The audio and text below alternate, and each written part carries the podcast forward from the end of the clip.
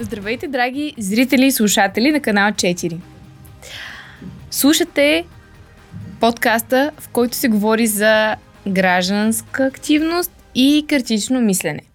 Слушате обаче по-конкретно рубриката Екокаст, в която преплитаме тези две ценности от гледна точка на екосъобразността. Какво имам предвид? Искаме да разгледаме тези тематики, активизма и критичното мислене от гледната точка на природа, природосъобразност, грижа за животните, грижа за природата, грижа за природните ресурси. И по тази причина днес решихме, че ще направим епизод с двете водещи на рубриката Екокаст, а именно аз, Ани, и аз, Киви. Понеже в предния епизод на рубриката се срещнахме с Рада Бонева, или по-скоро ви срещнахме с Рада Бонева, препоръчваме да гледате и него и слушате също, тъй като се получи доста смислен епизод. Обаче решихме, че е важно все пак, преди да продължим да записваме двете с Киви, с още гости, които да ви представим от различни екоорганизации, както и индивидуални личности, ангажирани по някакъв начин с екоактивизъм, да ви разкажем малко повече една за друга, за да знаете горе-долу какво да очаквате от нас. Мен ме познавате до някъде, от първи сезон, от първи епизод. Хайде да ще поговорим малко обаче за другия водещ, ко-водещ, Киви. Искам да те попитам първо, коя е Киви? Представи се на зрителите и слушателите и ни разкажи за себе си. Първо, здравейте на всички, които ни слушат. Аз съм Киви. Киви е Виктория по лична карта официално, на 23. Живея в София, приключих с учения. Това е така по-демографски, ако трябва да се определя.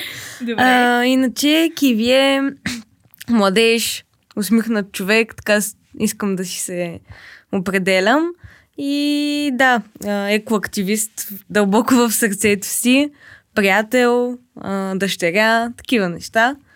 И се надявам съвсем скоро повече в епизодите да разберете за мен и за Ани също. Нищо, че сте чували достатъчно за нея. Никога не е достатъчно. Никога не е достатъчно. Така е, особено когато говорим за екотемата. Добре, избори няколко роли. Да. Как стигна до ролята да сме тук двете сега и да си говорим и да се представяме като ко-водещи на така ново обособената рубрика в рамките на канал 4? Как стигнах до тук?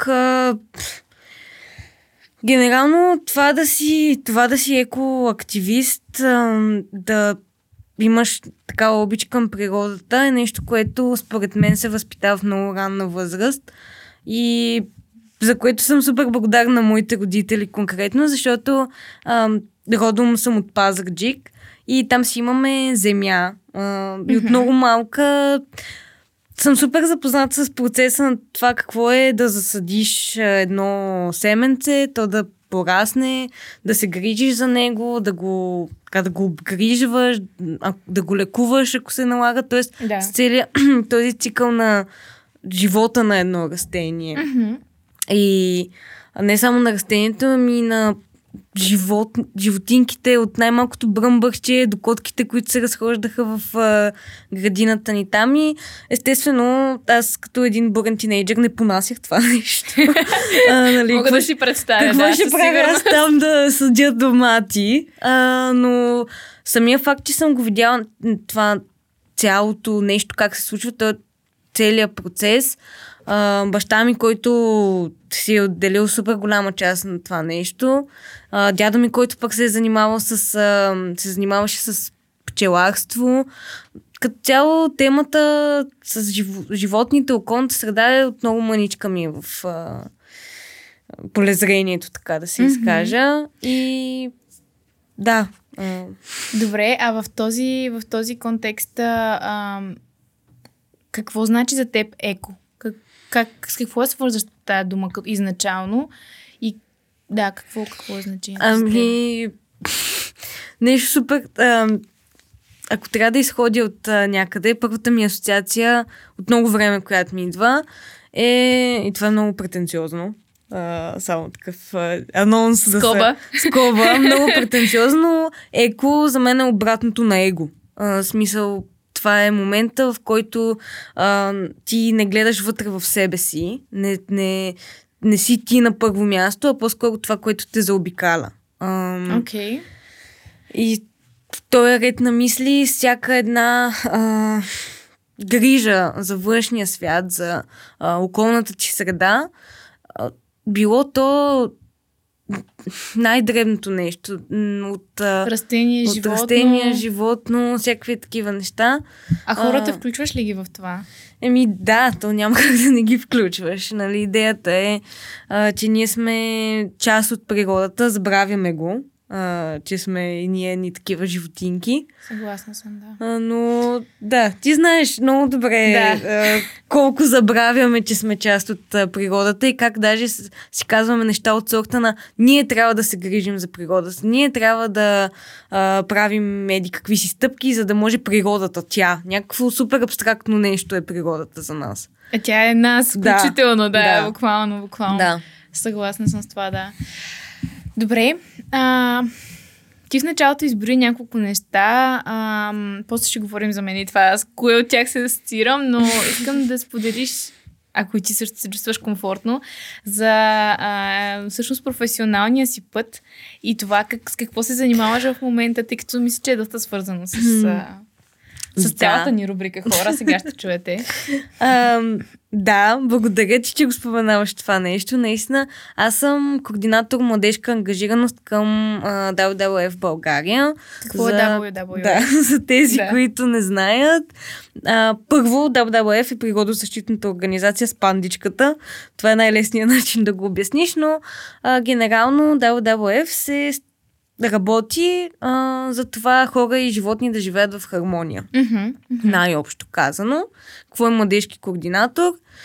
Общо взето се занимавам с едни такива хора на моята възраст, на нашата възраст. Да. От 15 до 25 годишни, че е малко по-големи. Които се включват в нашите програми, например, за зелено предприемачество или за policy and advocacy неща. И събираме една голяма група от младежи и съжалявам. Да, събираме такава голяма група от младежи, вече сравнително голяма, и извършваме всякакви дейности с тях, които да подпомагат развитието както на ВВФ в региона, така и неща, които на самите младежи са им интересни и искат да работят с тях на ежедневна база. Най-общо казано е това. Добре, аз отварям тук една скоба. Всъщност професионалната роля на Киви е много свързана с начина ни на запознаване с нея и общо взето... Вярно. Ситуацията, в която се запознахме още преди канал 4. Аз вече бях започнала да записвам за канал 4 и всъщност Сашо, който ни е мастер-ментора тук на всичките рубрики, ни беше запознал с Веселина, която е, може ли само да споменеш позицията? Изпълнителен директор на ВВФ България. Точно така, да. И много прекрасен човек. Да, изключително топъл човек и имаме една такава среща, в която бяхме нашия екип и тя. И си говорим разни неща и тя споменава за част от програмите им. Аз съм супер в разговора, естествено, защото това много ме вълнува. И се оказва един ден, че аз мога да се включа в някакъв хакатон, видиш ли? И то, даже не се сещам дали Сашо ми го препрати или просто ми спомена. Мисля, че от него получих информация за това, така или иначе. И викам, да, аз имам точно 1500 неща на главата си. Що да не сложа още едно, нали? Един уикенд хакатонче. И включвам сега с това хакатонче. Супер яко. Казвам го така със умолително, но истината е, че много се личеше колко труд стои зад организацията на такъв вид събитие. включително, нали, очевидно ролята на Киви. И всъщност аз си бях част от един отбор, оранжев отбор, го бяхме кръстили, оранж нещо си. В началото, да, ви слагахме по цветове, после вие трябваше да си измислите име реално отбора, но да, ето виж сега и микрофонът ти е в тон. Няма случайни неща на този свят. И тогава всъщност за първи път се запознах с Киви, тъй като тя пък ни изпращаше цялата комуникация на всичките младежи, които бяхме там се записали за това яко нещо. И истината е, че аз просто не останах с впечатлението, че ти си адски ангажирана с позицията си на младежки координатор за ангажираността. Нали? Самата ти сте виждам като човек, който си доста вътре в работата. В някакъв момент на края на хакатона аз реших, че това е добър момент пред толкова много аудитория, съвпадаща с нашата на подкаста, да го промотирам. Пратих линка. Не знам дали Киви беше чувала преди това. Тя ще каже дали беше чувала изобщо за подкаста или... да, моя колега, който е и така менеджер на нашия екип, Костадин Андонов. Точно така, той участваше при нас. Той, да, бил при вас. Тъй, че знаех за вашия подкаст още... Преди. То беше преди около година, точно в началото на миналата година, реално. Записахме, мисля, януари или февруари, подкаст, да. Може да го видите даже с Костадин и още един Апостол Дианков, да. Точно така. Него го води Ивета. Идеята беше да го водим заедно. Аз се разболях, знаете, COVID-мовид. И всъщност го записахме този епизод и явно, че и тя от тогава е знаела. Те бяха останали с много яко впечатление от канал 4. Много яко. Се радвам се наистина, защото ние пак бяхме много притеснени как тия хора сега ще ги поканим тук да сме си професионални. Сега ще се познава за Веселина, да не се изложим това, онова. Наистина се постарахме. Но в крайна сметка затварям скобата. Това е как се запознахме с Киви, как тя разбра за канал 4. И един ден, както си я следвам аз в Инстаграм, и тя ме следва в Инстаграм явно, не знам дали ме следваше, получавам съобщение дали мога кандидатстваш, аз съм споделила там за втория сезон. И какво си писахме тогава? Даже не помня какво точно беше. Нямам спомен, но аз супер много се изкефих, че има отворен спот, отворено място за нови хора. И като няколко пъти сме си го говорили с теб. Бях в период от живота си, още съм, в който много искам да си комуникирам с хора и било то публика или така очи в очи с готини хора, които наистина следват идеята за критично мислене и го упражняват в ежедневния си живот, ежедневието си, общо взето. И просто ми е много-много яко, че мога да съм тук и да си говорим и всичко да е толкова свежо. Да, аз също бих прелила вайба, общо взето. Вайба е добър. Да, добър е, с Киви определено свеж, защото тя ми дава една много интересна перспектива на нещата. Връщам се обаче към въпросите, защото малко се отплеснахме. Ти ни разказа малко за ВВФ. Дай да хванем нещо като хакатона. Тоест едно от събитията, които правите, една от инициативите, която е насочена точно към хора, които съвпадат с нашата аудитория. Разкажи ни малко повече за него и каква му е идеята. Хакатонът всъщност е част от Panda Labs, което Panda Labs е инициатива започнала в Австралия преди, да кажем, 7-8 години вече. Това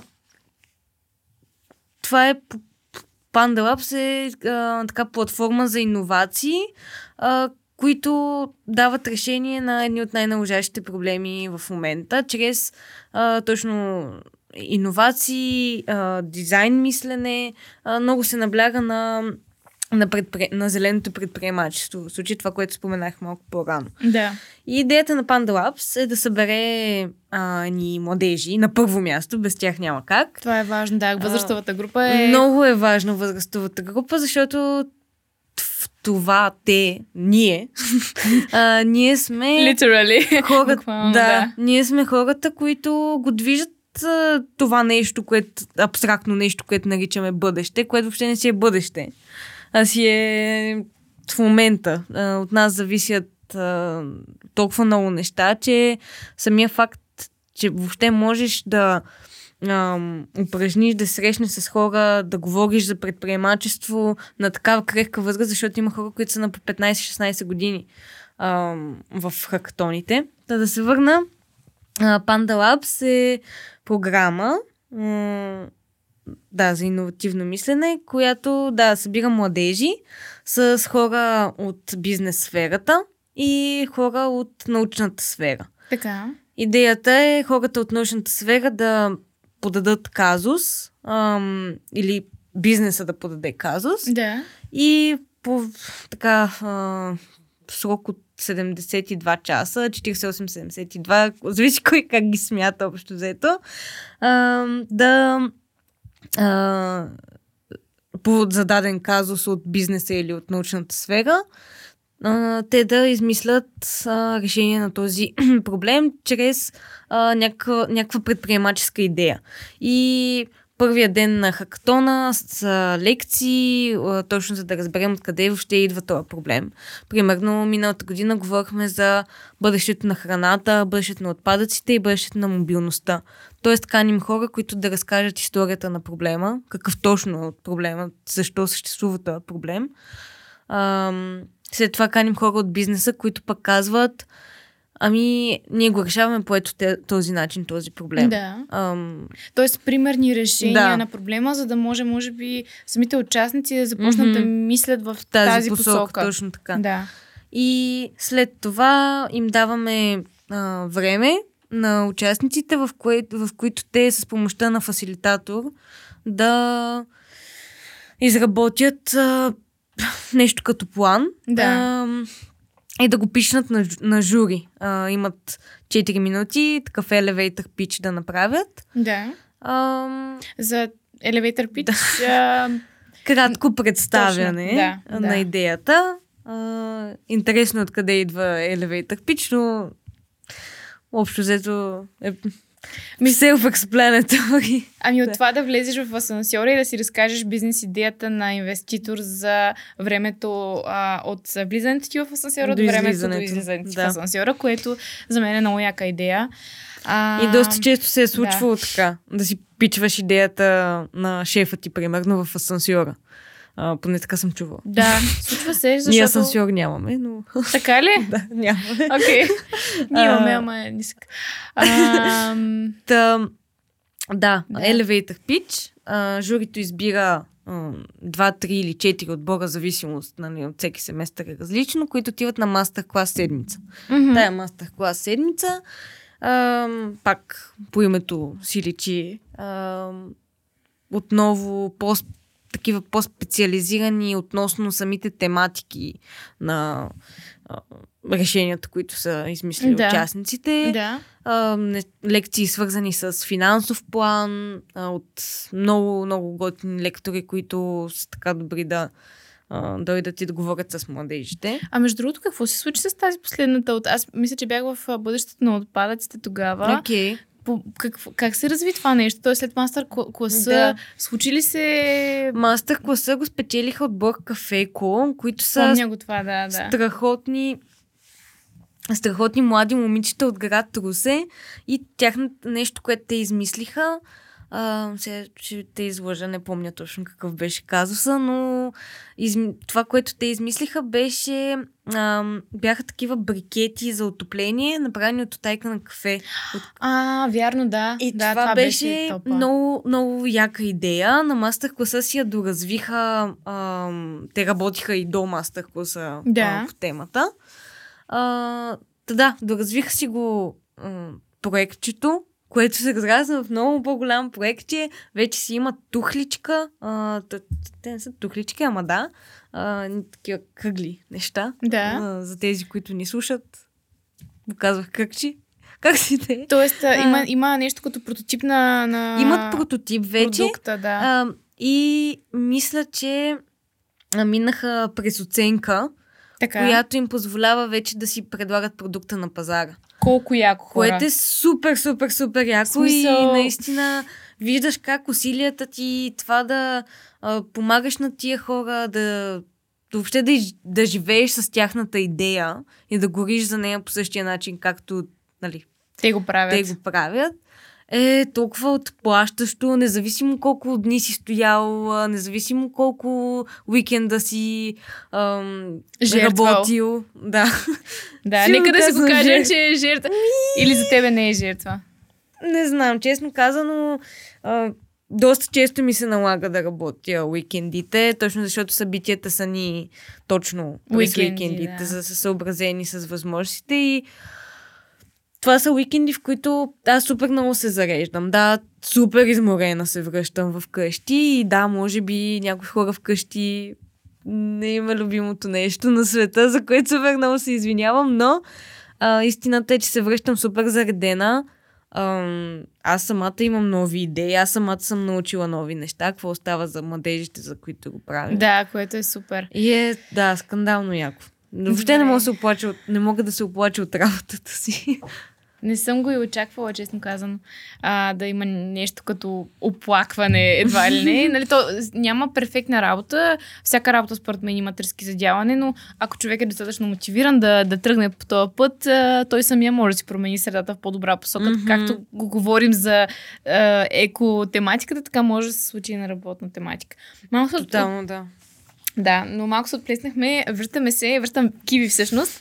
Благодаря. Тъй като тя ми отговори на още един въпрос, как горе-долу минава един нейн ден. Сега не ми отговорила за работните дни, но понеже напредваме във времето, ще мине на следващия си въпрос към нея, който е много важен, защото с нея сме го коментирали това на така неформален разговор. Неформална бизнес среща. Беше много яко. Баг. Нека си кажем баг. Не да го казвам по този начин, но ти ни зададе сега. Следващия ми въпрос е: какво би искала да започнеш да правиш в ежедневието си с цел да водиш по-природосъобразен начин на живота? Ако искаш, първо ми отговори какво правиш, ако искаш директно скочи на този въпрос. Давам ти свободата да избереш кой път да тръгнеш с отговора си. Ами... Да, малко по-заобиколния, за което се извинявам на времето, общо взето, но истината е, че откакто започнах да работя в WWF, все едно ми падна камък от сърцето и ще ти кажа защо. Аз преди това бях много, като всеки един новак в екоактивизма и екосъобразния начин на живот. Ти толкова много си го слагаш това нещо при сърце. И толкова много искаш да си перфектен и почваш да микроменежираш всякакви неща. Оле, не, сега си взех тая турбичка, оле, не, сега трябва да заскарам на най-добрата ми приятелка, че е направила еди какво си. Супер голяма тежест ти идва, но да, знаеш за какво става дума. Той с Рада всъщност го говорихме това доста. Точно. Идеята и концепцията на епизода, който записахме с Рада и сме обсъдили с Киви, т.е. тя участвала активно в това и то допринесе от гледна на това, че с нея сме на едно мнение, че това нещо не трябва да е... Не е функционално, не е устойчиво, да. Невъзможно е. Не трябва да ти е въже около върта, аз така си го представя, така го усещах преди, сега вече и аз не се чувствам по този начин, честно казано, да. По други причини, но да. Откакто започнах да работя в WWF, видях, че всъщност трябва да си направиш така нещата в твоя начин на живот, на екоактивист, mm-hmm. Че, как да кажа, усилието, което полагаш, да не е по-огромно от въздействието, което имаш. Окей. Примерно, това, че сега съм си купила найлонова турбичка в магазин. Няма значение кой, да. За хранителни стоки, да кажем. Някакъв магазин. Да. Не ме прави по-малко ангажирана, защото аз всеки дневно на работа това, което правя, дали било то с полиси дейност, дали било то с това да напиша 500 имейла и да привлека млади хора, неговия импакт, неговото въздействие на това, което правя на работа, е 300 хиляди пъти по-огромен и сега, нали, ще кажеш, откъде знаеш. Аз не си го казвам. Да. Те, може би зрителите и слушателите ни си го казват, но смятам, че от примера, който дадохме, може да си представите, че освен тази идея, която е спечелила, има още колко отбора бяха тогава? 20 или колко бяха? Не мога да се сетя. Не знам. Поне 20 бяха. Поне 19 отбора, това е само на един семестър.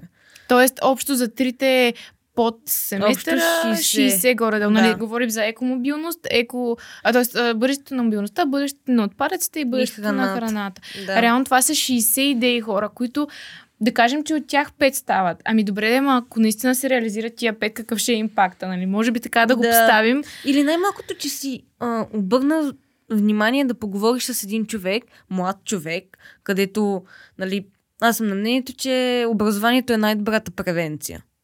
Тоест, чисто като обучиш един човек в зародиш, като го хванеш, не като стане на 60 и трябва да обяснявам на баща ми. Абе, тате, айде, нали, вземи си платнената турбичка, като ходиш да взимаш хляб и не го слагай този хляб в 2 турбички, пък може би само в една. Нали, много по-лесно е да образоваш 15-годишния и просто да, спрях да си го слагам толкова на сърцето и да си казвам, леле, ти си отвратителен човек, че не си спазил принципите на Zero Waste, защото знам, че моето влияние е станало по-голямо, полагайки по-малко ментални усилия, така да го кажем. Според мен има една зависимост, че всъщност с нея започна и на работа ми се случи да я обърна внимание, понеже правихме някакъв там проект и беше свързан, между другото, с многообразие и уважение към различните хора, diversity, equity and inclusion, нали, на английски. И един от менеджерите, той е лидер, беше и хед някакъв там и на висока позиция, беше направил една таблица, хора. И в едното поле беше какъв ще е ефорта като размер. И беше от XS до XL, нали, като ефорт. Колко време ще отнеме това и какъв ще е импакта. И ти като ги видиш тия трите измерителя един до друг, реално си казваш, ами добре де, не е най-лесно да започна с задачата, която ще ми отнеме най-малко време, ще има най-голям импакт и, нали, ще е хиксел, крайна сметка. Ти много хубаво го вкарваш в това, в разговора, защото тонове информация в последно време излиза за това как да работим по-умно, а не по, нали, усърдно. По-ефективно, продуктивно и всякакви такива, да. Тъй, че честно казано, на този етап съвсем с ръка на сърце бих ти казала, че нищо не бих променила, защото съм стигнала някакъв етап на спокойствие в моя живот, в който си казвам, аз съм доволна с това, което правя. Да, не съм най-перфектната, въобще даже не мога и да се сравнявам с хората в инфлуенсъри и прочие, които наистина доста повече разпространяват информацията, но аз в моя житейски път до момента съм успяла да направя това, което мога. И затова не бих променила нищо. В бъдеще, ако се изисква повече от мен, съм готова да го дам, но в момента да се тормозя и да страдам от мъките такива, ехе, дърветата. Не, аз, между другото, свързвам се с това. Ако правилно разбирам, искаш да кажеш, че файн си с това. В смисъл, окей си със себе си, по този параграф. Напоследък се опитвам да съм окей с себе си по почти всеки параграф. Това е добре. Да си off topic. Don't we all. Просто да си прощавам, да се възнаграждавам за това, което съм успяла, да се развивам. Нали, това да не ми пречи на развиването, но развиването ми да не е с цел наказание. Но това е... Точно, нали... това е, което и Рада беше споменала, че... Нали, прави нещата, които на теб ти доставят удоволствие и виждаш смисъл в тях. И кажи, аз добавям, също свързан с това, което казваш. Кажи си браво, кажи си благодаря на себе си, защо не. В крайна сметка, днес си направя повече от вчера, нали? В смисъл, подобрил си се една крачка. На мен също ми се случва, ако трябва да съм честна, да взимам турбички от някакви големи вериги. Много рядко, защото вече просто е това, тая превенция, за която Киви говори, от образователна гледна точка, аз съм импрегнирана с хиперорганизираност. Хора, в колата ми има турбички, в чантата ми има турбички, не знам с къде има. Но въпреки това, случва се, примерно, занесла съм турбичката в нас, оставила съм я, нали, свалила съм целият товар от тези покупки, които съм накупила и в крайна сметка, нали, тая турбичка остава вкъщи. И голяма работа, че останала вкъщи, нали, и аз съм човек. И природата е природа, нали, смисъл, крайна сметка, това ни е нас природата, за мен е природата. Природа. Не трябва да... Тоест, хубаво е, обратното, хубаво е човек да си благодари на себе си и някакси като се обърнеш назад да си кажеш, абе, аз свърших някакви неща. и съм файн с това и ми е хубаво с човека, който съм, или екоактивиста, който съм, нали, в контекста на това, което говорим. Та да. Иначе, какво ще стане? Ще съм си много сърдита днеска, че съм я взела тая турбичка или че тая кофичка с кисело мляко вместо буркан. Много ще се мразя. Просто да. И какво? Аз колко време мога да издържа на този етап? И накрая просто ще се откажа. И нито ще ти пиша мейли в WWF, нито ще се занимавам с младежи, защото много обичам младежи, но те са си handful, както се казва. Нито ще се занимавам с тия работи, нито нищо. И ще съм бърнаут на 200. И накрая е така напук, ще ходя да си хвърлям някакви неща. Ами да, аз честно ти кажа, тия неща като вина, страх и срам, просто ги оборвам обикновено с любов и благодарност. Смисъл, е така, ако ми идвате е така в лицето, нали, трите, бам-бам-бам. Седнал съм на... Кой беше този сериал новия с тия червените костюми? Handmaid's Tale. Не, чакай, испанския. Squid Game всъщност е по-добра асоциация. И така да ми идват някакви неща да трябва да се боря с тях, нали? Като някакво животно. Hunger Games ми е най-добрата лична асоциация на мене. И ми човек трябва да се, нали, трябва to stand up for yourself, някакси да се изправиш и да си с цялото същество вярваш в себе си в това, което правиш. Но, хора, това, което Ани даде като съвет за свръхорганизация и това да се познаваш себе, т.е. едно да се надцакаш, да си кажеш: Оля, ще забравя това нещо. Ще си забравя да си взема турбичка и да си кажеш: няма пък да забравя. И ще си го планира. Това със свръхорганизацията, може би, тук много си приличаме, нали, но не всеки е като нас супер такъв да. Но да, тотално да си организираш, да си запишеш. Това да си запишеш нещо е много силно. Ами аз никога няма да забравя моята учителка по математика в гимназията в езиковата в Добрич, която казваше: умният пише, глупавия помни. И това толкова ми се е забило, хора, че аз до ден днешен просто notes, Google Keep, така с тонова информация и примерно веднъж на месец или на 6 месеца, когато намеря време, сядам и чистя. И в един момент ти намираш даже информация, която седно си изпратил писмо от себе Абсолютно, си преди, за себе си сега. И е много готино това. И може би за това ми харесва да го практикувам, защото когато написаното просто остава. Даже така като искаш нещо да надградиш, да се сетиш, да надградиш, просто си отварям, примерно, ноут в... дали ще е ноут в телефона си или пък Google Keep. Примерно Google Keep имам поне 50 хиляди списъка с някакви неща. И виждам какво искам, кое е следващото нещо, което искам да направя. И това супер много ми помага със себе си. Точно това надцакване, което ти ви обясня. Аз не го бях гледала тази гледна точка, ама наистина просто се майндфъкваме. Така,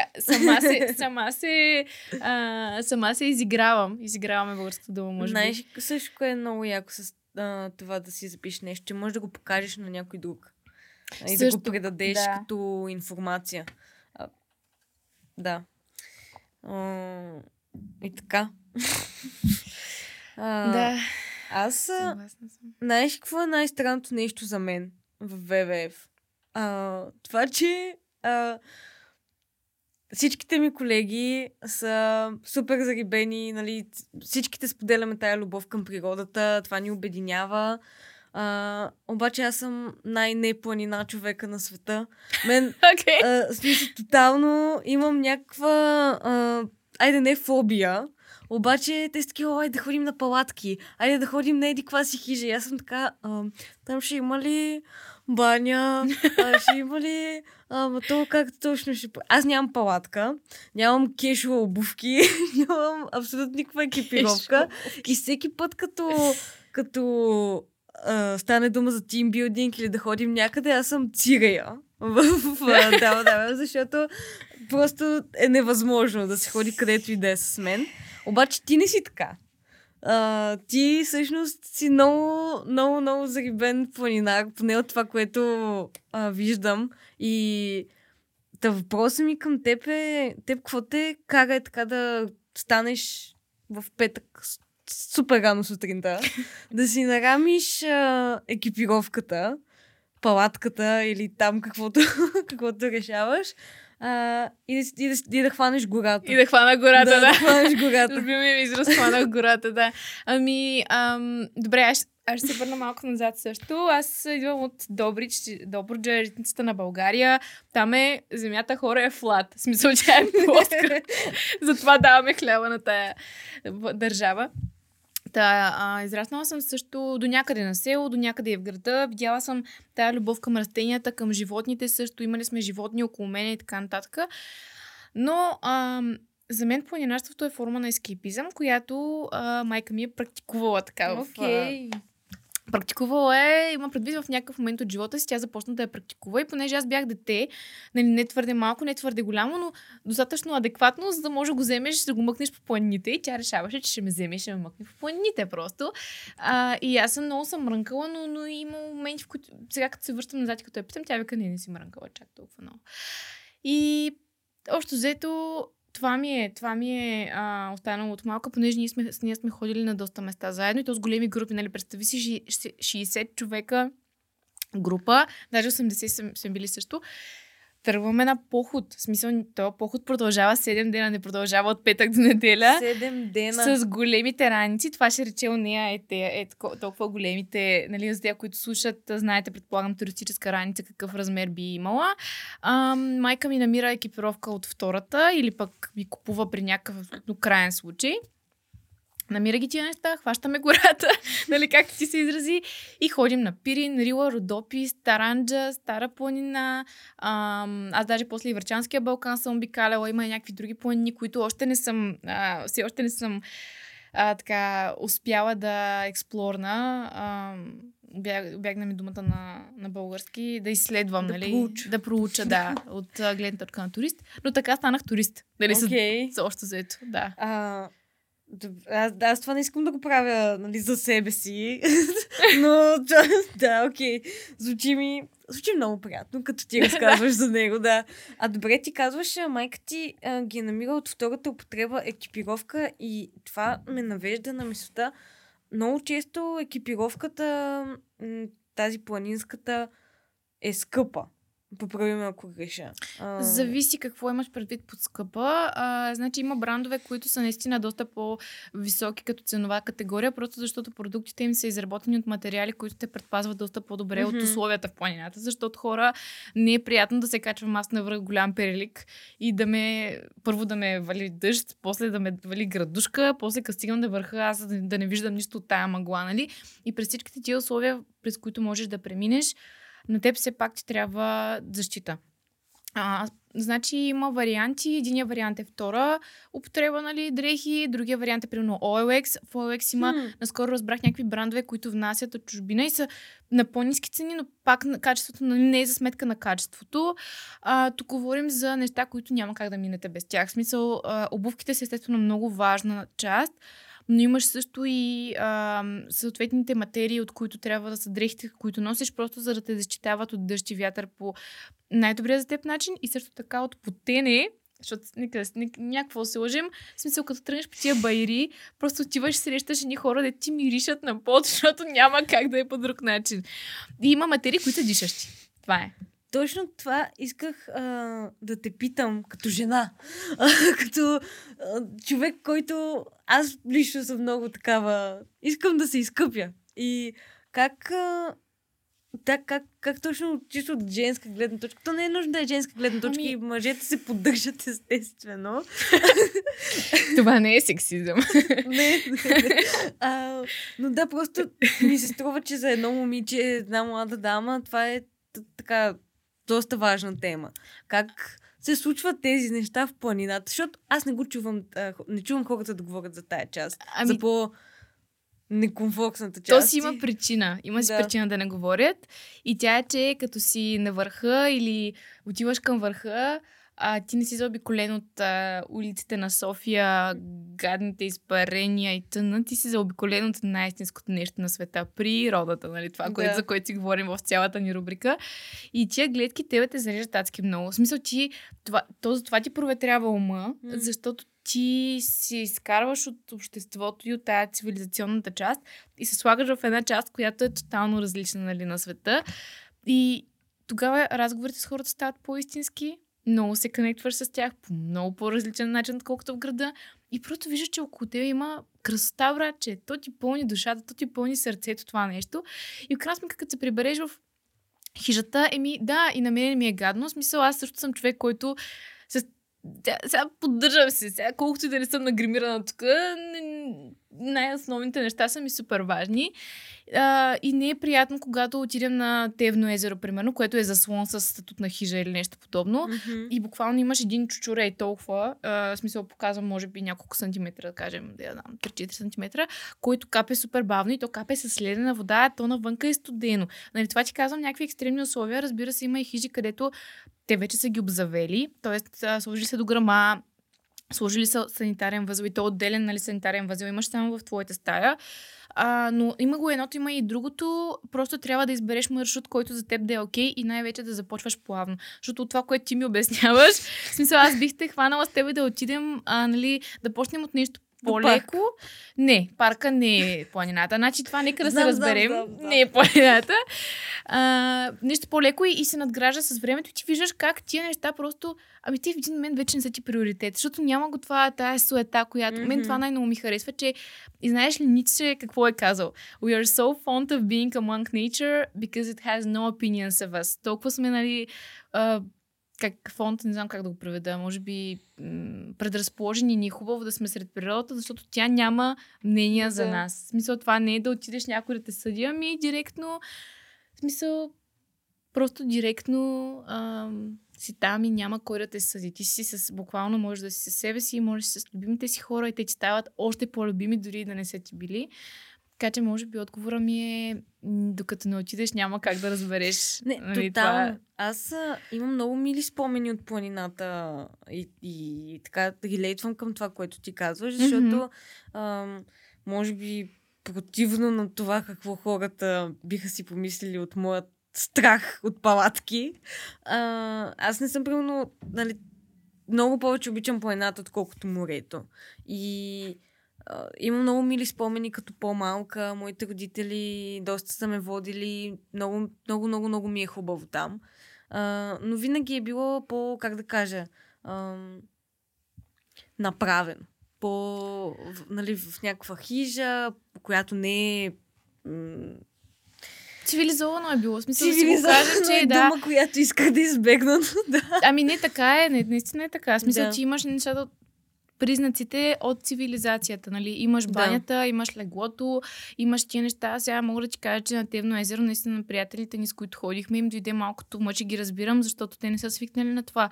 Ти отиваш на втория етаж и спиш на едни, казват се, нарове. Еми то, брат, че едни душици нахвърлени, ти не знаеш, буквално е така, имаш, спиш до някакви чужди хора, нали? Не са само твоите приятели. И го има едното, има го и другото. Ама затова ти казвам, че наистина има и места, които са много яки и можеш да си изкараш добре, да си близо до природата и в същото време да не губиш, нали, това ниво на цивилизованост, което търсиш и комфорт, нали, което търсиш. Но има и нещо много чаровно в това да загубиш този комфорт.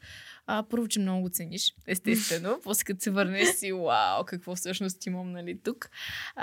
И другото е, че просто ставаш малко selfless такъв. Тоест, нали, малко се фокусираш върху, излизаш от себе си по някакъв начин и виждаш тези гледки и се любуваш на гледките.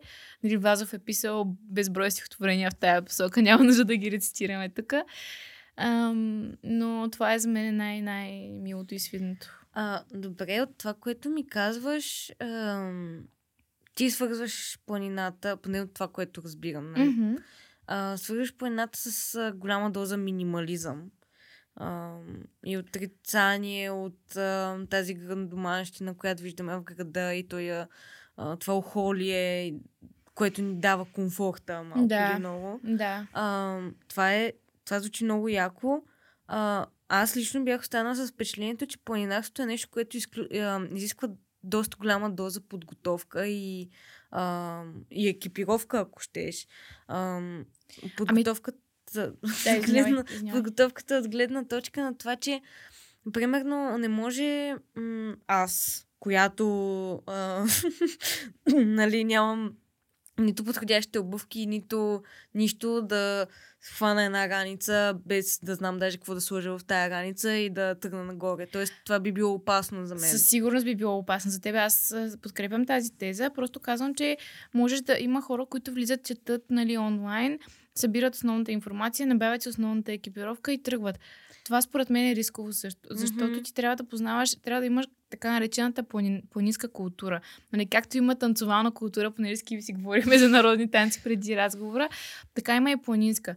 Тоест, ти трябва да знаеш тази маркировка, как да я следваш, къде ще е тя, къде ще е тя през зимата, къде да търсиш през лятото. Има разлика между двете.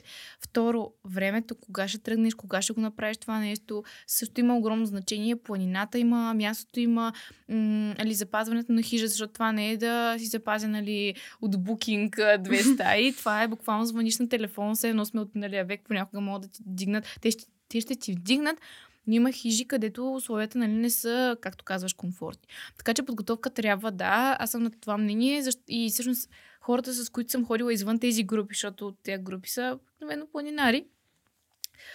Хората, с които ходя от приятелския си кръг, например, сме ги подготвили, нали, смисъла в нощта часове при тази приятеля ми, какво направихме, един списък буквално в шиц, в който им разказахме някакви основни неща. Какви са, примерно, топ 5 неща, които да вземеш със себе си? Които да вземеш със себе си. Има ли нещо супер странно, което не трябва да забравяш? И така в практиката ти се е доказало, че е нещо супер полезно. Да, мога да кажа, взимаме за пример летуването, нали, не зимуване, защото аз на зимуване не обичам да ходя. Приоткрих ските тук наскоро, така че да ходиш през зимата в планината е доста тегаво и не ми харесва. Летуване 7 дена август. Август е най-идеалният месец обикновено за планина. И то е началото на август. Защо? Защото тогава времето е най-топло, но след това почва да става все по-студено, нали? Защото в планината все пак температурите са доста по-различни, отколкото в града. Топ 5 неща. Така, бих казала на първо място, ако вземем летуване, слънцезащитен крем. Хора, в планината се изгаря много повече, отколкото на морето, защото там си по-близко до слънцето на първо място. На второ място има вятър, който също допринася за повечето изгаряне. Виждала съм много интересни случаи на изгаряне от планината.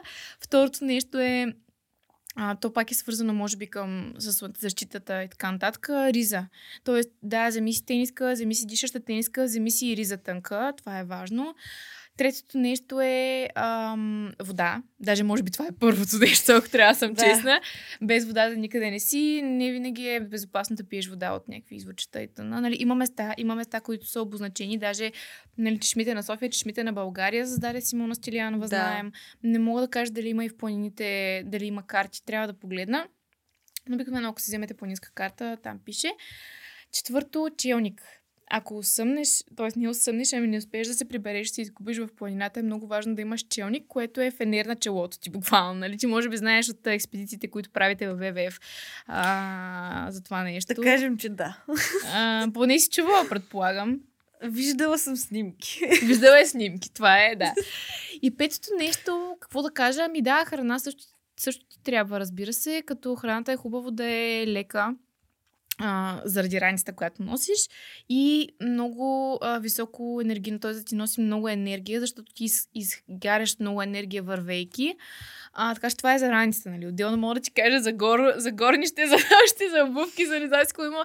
Нали, не е едно нещо, но за мен, ако трябва да изчистя масата от тези 5, бих казала най-вече добро настроение и желание, и воля. Воля също. Защото в планината хора, има моменти, в които дойде тук ти е отвървене вече, обаче трябва да се стигнеш до хижата, защото ако не стигнеш до хижата, нощуваш на палатки не винаги е най-безопасното нещо. Аз ти виждам, че ти говориш супер много любов за планината и за летуване, планини, целият трекинг, път. Още съм нова с Далинго, общо сета. Далинго. Мислиш ли, че тази твоя любов към планината, към природата конкретно е свързана с е свързана да, с екосъобразния начин на живот и смяташ ли, че трябва да е така? Тоест, трябва ли задължително да си супер запален планински човек или морски човек или като цяло човек, който супер много обича да прекарва време в природата, че да си екоактивист? Ами за мен това идва естествено, т.е. връзката е много естествена между двете, защото когато си в планината и това и с Рада мисля, че го говорихме и си катериш на някъде, понеже имаш крайна цел, виждаш на земята 5 буклука, примерно, които ти ги виждаш и в градска среда и не ти е приятно и в градска среда, но ги виждаш на това място, ти го усещаш като, аз лично по него усещам като оскверняване на моето пространство, което не е мое, то е общо, обаче аз го чувствам като свое. И не ми е готино това нещо. В смисъл, не ми е готино това, не ми е готино майндсета на хората, които ходят, нагласта на хората, които ходят на планина, обаче си хвърлят бокуците, не поздравяват, държат се неадекватно, държат се сякаш света е техен. Ами не е техен. Ти си света, ама пази света, нали. То е наистина много естествен процес. В интерес на истината, аз не му бях обръщала внимание в семейството ми откъде идва, но примерно като сме ходили с майка ми, да, взимали сме бокулци, нали, от планината. И аз след това, като съм ходила, също си нося една турбичка обикновено, както за моите, така и за чуждите бокулци, доколкото мога да взема. И то ти дразни окото, киви. То е като да ти бръкна да фолсидито много надълбоко, нали? Защото това ти е в ДНК-то и ти като усещаш това скверняване и някакси... Да, в планината някакси, защото ти казваш, виждаш ги тия буклуци в градска среда, обаче като си на най-красивата гледка, на най-яката пътека и толкова повече не на място ти стои тая опаковка от вафла. Много по-не на място, отколкото ако я видиш на улицата пред блока. Не казвам, че трябва и пред блока да е. Да, това но... нека да наблегнем, че с Киви не се опитваме тук да ви пропагандираме да хвърляте букулците пред блока, пък като чуете на планината, дали си ги прибирате в паранчката. Хвърляте си ги в буклука.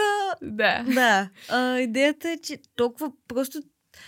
Да, както казваш, ти изкарва очите. Много се натрапва и на мен ми прави впечатление. Да, натрапва се и пак стигаме до образованието, според мен, защото тя и с Рада, те и с Рада всъщност хората, които говорят и аз, когато разговарях с нея, стигат обикновено до тази точка. Защото има табели, нали, обичаш ли гората, буклука в турбата, не си ли хвърлиш буклука, ще те изделя мята, някакви такива, нали, римуващи се, уж запомнящи се.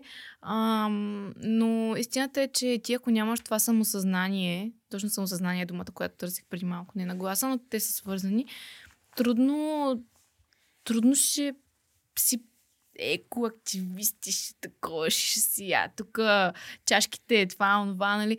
То идва естествено, защото и в планината този минимализъм, за който спомена, е неизбежен. В смисъл, ти трябва да си вземеш по-лека чашка, трябва да си вземеш чашка като цяло, защото в хижата може да няма чашка или хигиената в хижата да не е на нивото, което на тебе ти се иска. Така че те са, според мен, взаимно преплетени по един много естествен начин тия неща и даже аз, нали, така се опитвах да си обясня влечението към екоактивизма, но сега като си говорим все повече осъзнавам, че то е дошло по някакъв абсолютно естествен път, наистина. Добре, казваш за буклуци в планината, които си срещала, виждала. Да. Не конкретизираме какво е. Без хора, има предвид неодушевени предмети. Да, но за да завършим така на позитивна нотка, разкажи ми за най-якото нещо, което си виждала в планината или което ти се е случвало, което си намирала в планината. Аз избрах 3 неща. Избери си от 3-те най-якото нещо. Ами последното хващането, това е психологията, като водиш интервюта, е така.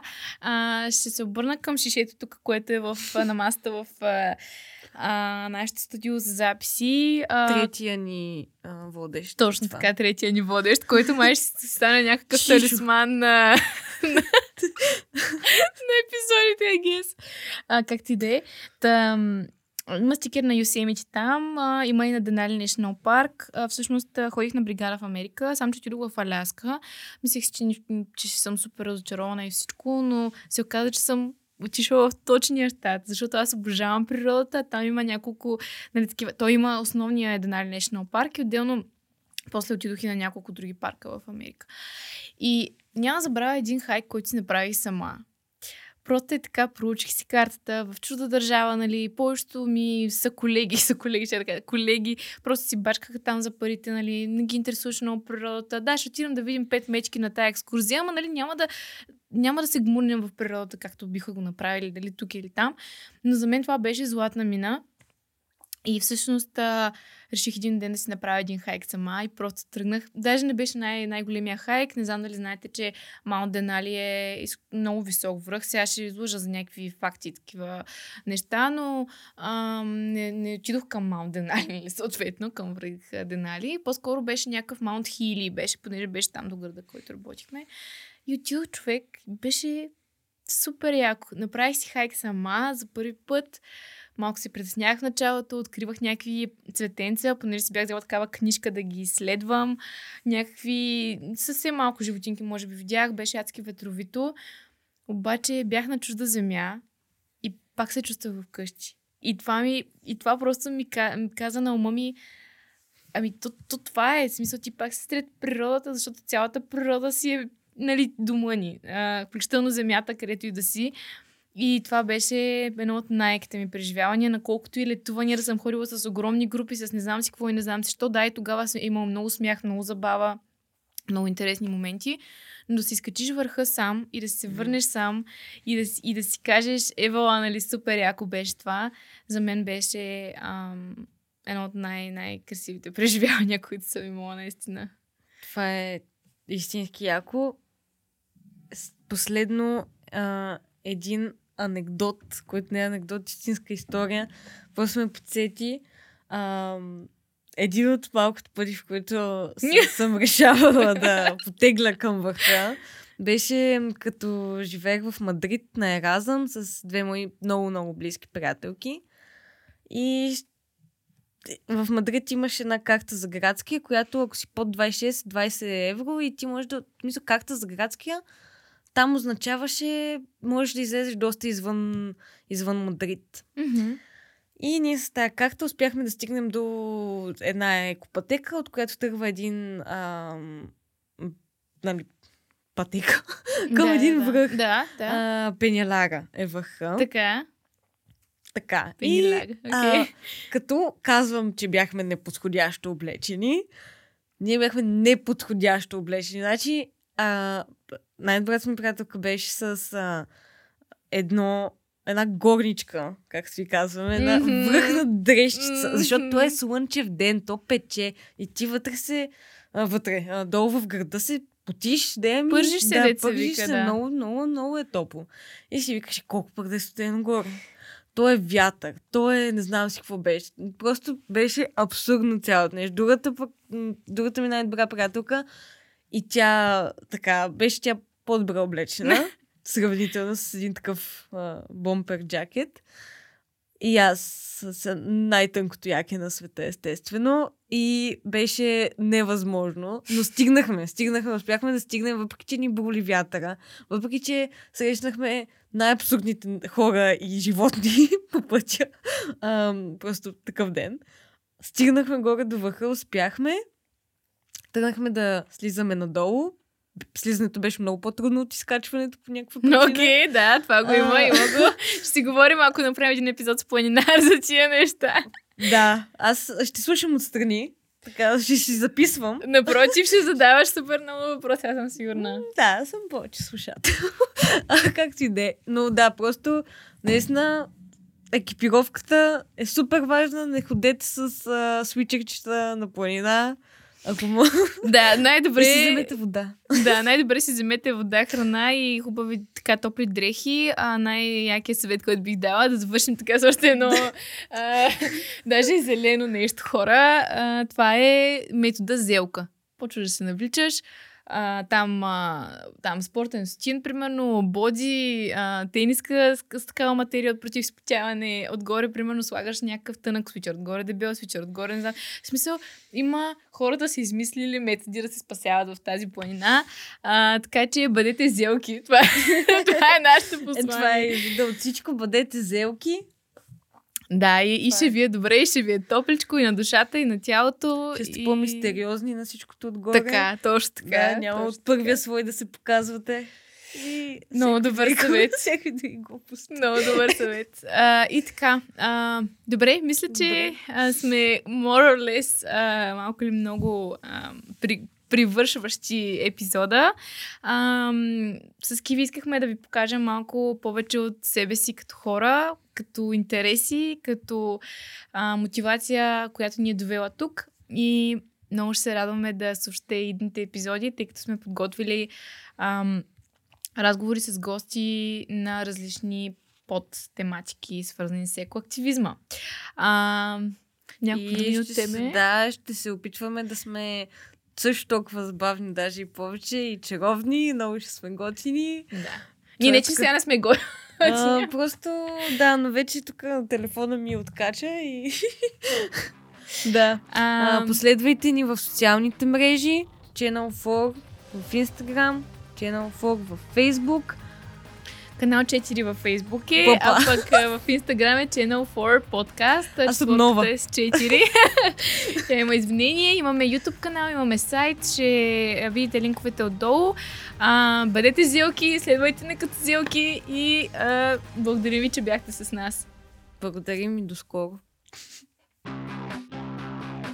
Канал 4 се реализира от Фундация 42 с подкрепата на фонд Активни граждани България по финансовия механизъм на Европейското икономическо пространство.